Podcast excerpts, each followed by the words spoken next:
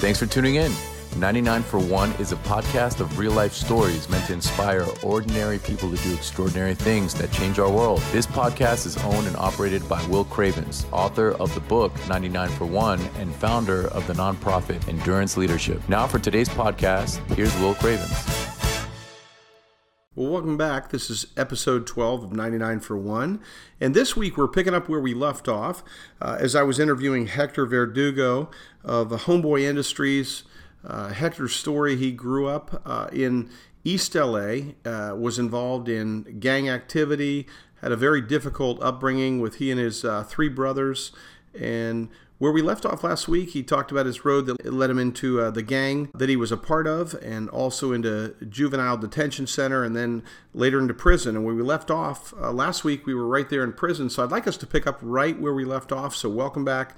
Hector, and go ahead and tell us, if you will, how your journey continued in prison and where it went from there. Sure. So while in prison, you know, from a neighborhood that raises guys to, to go into prison and be a part of that system. I didn't do a lot of time. I did, a, you know, about a little less than two years and then got out and continued drug dealing you know, there's a there's a lot that, that happen in and out. And do you have more street cred when you come out and you survive prison, so the guys look up to you more, You or know, have you lost your pecking order because you were gone? No, no, no, no. You come out with you like you basically you did juvenile hall, you went to prison, came out with a good name. You have a little bit more status. Now you've been you've been places. Street rank, right? Yeah. So again, continue to drug deal. I mean, violence is all around all the time. But then at one time I got into some really heavy stuff that put me on the run for three years. I thought I was going to do the rest of my life in prison.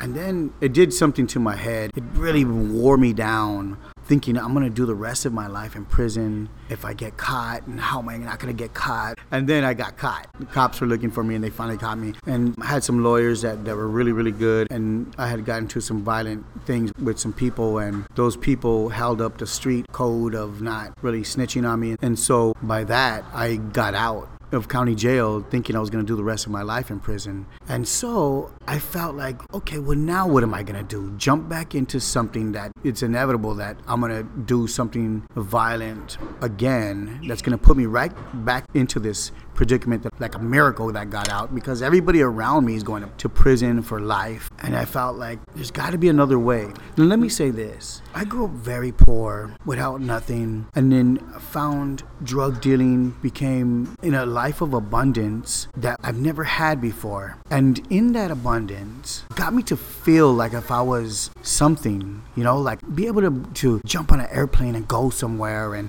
be able to buy a car go into a store and say if I want to buy anything in here, I could afford to buy it. And You it felt somewhat empowered, and it came through the it- drug dealing. Right. It felt really good to have something like that. By this time, you know, my education, I only went up to eighth grade. My, my future was not going to hold anything in abundance besides, I call That it path, street correct. pharmaceuticals. So with this abundance came fear. Like, I don't want to go back to prison. I don't want to die. Before I say, well, we're going to kill you, do it. You know what I mean? Because I'm not happy anyway. It doesn't matter. When I came out from the second time, I said, How can I do this different? You know, I prayed. I said, Help me, God, to see something. I don't know what to do. But I was frustrated with trying to read the Bible and trying to do good, and I didn't understand the Bible. I remember saying, like, God, I'm going to stop reading this. Doesn't make sense to me. It's not helping me. You know, as great as God is, there was some guy that I that I known all my life. He's not a gang member. He's from the projects. He came to me and he seen me at a restaurant and he gave me a book. It's called The Power of the Subconscious Mind by Joseph Murphy. He told me this. He goes, I don't know what God wants me to tell you, but do you read? And I go, Of course I read. And he goes, Let me give you this book and I'll pray to see what does God want me to tell you. But he gave me this book and I read it. And this book it's about habitual thinking and it really really blew my mind it did something that changed me and there was a lot of scripture in there so i was like oh god is good man i thought i was gonna leave him and he said i'm gonna come around through the back door dog don't trip And he kind of uh, answered your prayer. The guy at the restaurant, he Right. has your book, and then Right. speaks you through that. So then I started to think about my life and think about like what was I thinking at the time, kind of reflecting on my thoughts on violence and what did I see as a kid and the habitual thinking that I had. And so I started to more of a positive type of thinking, which led me to Homeboy Industries. So I had met Father Greg when I was a kid in juvenile hall, and I felt like this dude's special, but it was not so special that it was going to change me.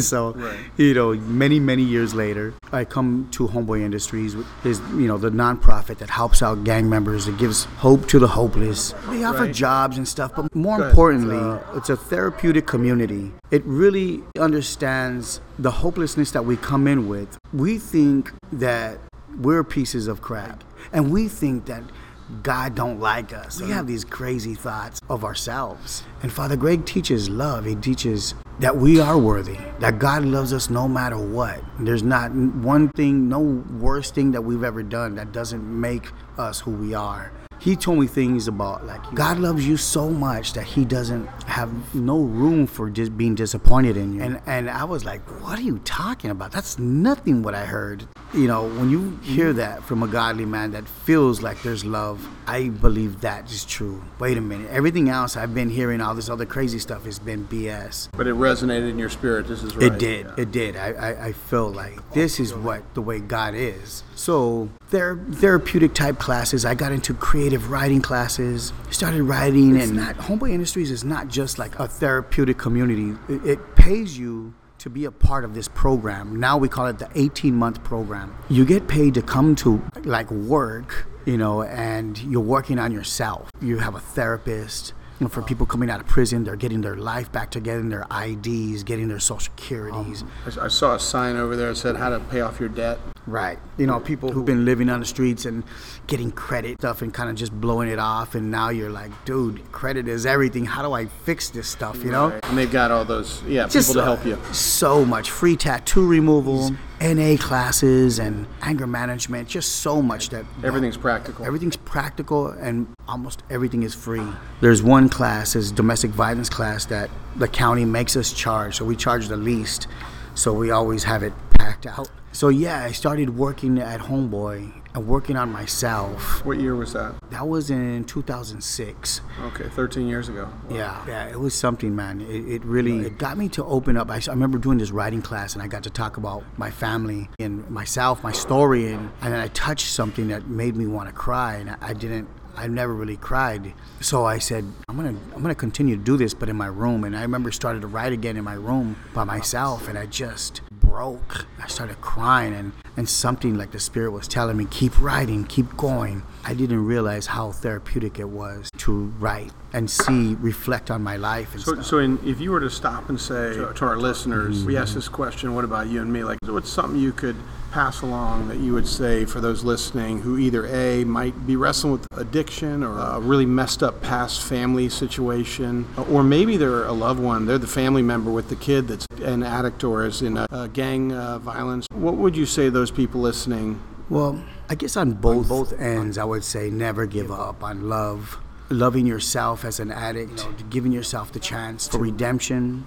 To if your child was a addict and keep stealing your money and stuff, you know, I'm not saying to keep them in your house and keep on stealing it, you know, but never give up. To, I like even if you have to send somebody out and say, "I love you," but here are the options of getting into rehab and So lo- love might look different in different scenarios, but never Absolutely. give up loving them. Right, exactly. Um, those are some of the, you know, those are the, the things. And for the person who feels like he's trapped and there's, you know, gloom in front of him, I, I, I would say I've worked with thousands of people. There's always circumstances change for the better if you allow yourself, you know, just one foot in front of the other and strive for wanting to do good and i feel like god will give you an opportunity whether it be a book or any little thing and you grab that you you you thank god and then more things start to come. And i watched people come out of situations where like even mental health i've watched love for however that works that put the brain back together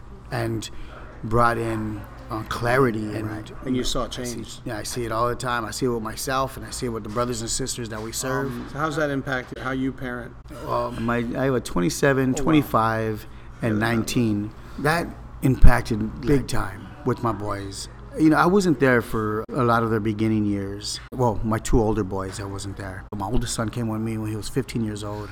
And we kind of went through homeboys together, you know, and then I was through Father Greg, got him into a private school in, oh, in Estes Park, Colorado. You know, when you give this a chance, I feel like God says, I got your back. And then opportunities come. And yeah, it's scary because it's different. But to say, you're going to go live in the Rocky Mountains to go to high school. And he, said, at first, said like, no way, you know. And then after I told him, this is a this is a great opportunity because he was ready to go to juvenile hall with his friends. And, you uh-huh. know, you would have went right, and he was like, yeah, I would have went. You know, I know this sounds stupid, but act like you were gonna go, but this is gonna be a positive one, and watch the good change that's gonna happen. And he went, and and he, he graduated, and he came back so different. I used to go visit him over there. Me and Father Greg used to go visit him. It was it was so cool, man. My middle son, Michael, he, he carried a lot heaviness from me leaving uh, him as a child. And our uh, relationship, like, it was going really well. But then just recently, he was at my house spending the night. And when I woke up, he was gone. And I've been trying to call him, but I just got to pray for that. He's 25 years old, you know, so I would give him his space. He's a man. And my youngest son, who's been with me, uh, even though his mother and I separated, we were sharing custody. And once he turned 13, uh, I said, you should let him, let me, you, you know, have my boy, you know. And by that time, I was, just, you know, was stable at Homeboy Industry. I became a senior staff. I worked my way up the ranks and became one of the directors there. So I could afford to have my own place and take care of my son and, you know, learning how to be a father and loving my kid and not being afraid to hug him and talk to him, you know, father to son, which I've never done. You, you know, never had that. I've never had that. You know, but it feels so good, you know, that I could be able to. But the stuff that I've learned, I get to teach and uh, give wisdom to my boy. And, uh, recently, w- through the 2020 you uh, know, New Year's, you know, uh, my son, my wife, she said something, and I heard my son say, "I, I love my dad. I love."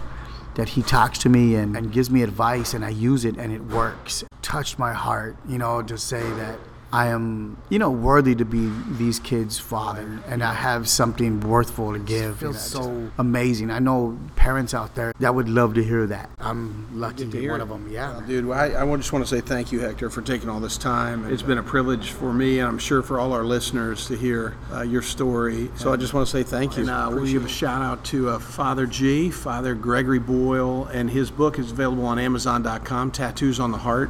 one of the best books I've read, man. Great book. So Yeah. uh, highly recommended. Got to meet him for the first time today. So, hey, signing off, 99 for one. Uh, thank you for tuning in. You've been listening to 99 for One, a podcast of real life stories meant to inspire ordinary people to do extraordinary things that change our world. This podcast is owned and operated by Will Cravens, author of the book 99 for One and founder of the nonprofit Endurance Leadership. Thanks for listening.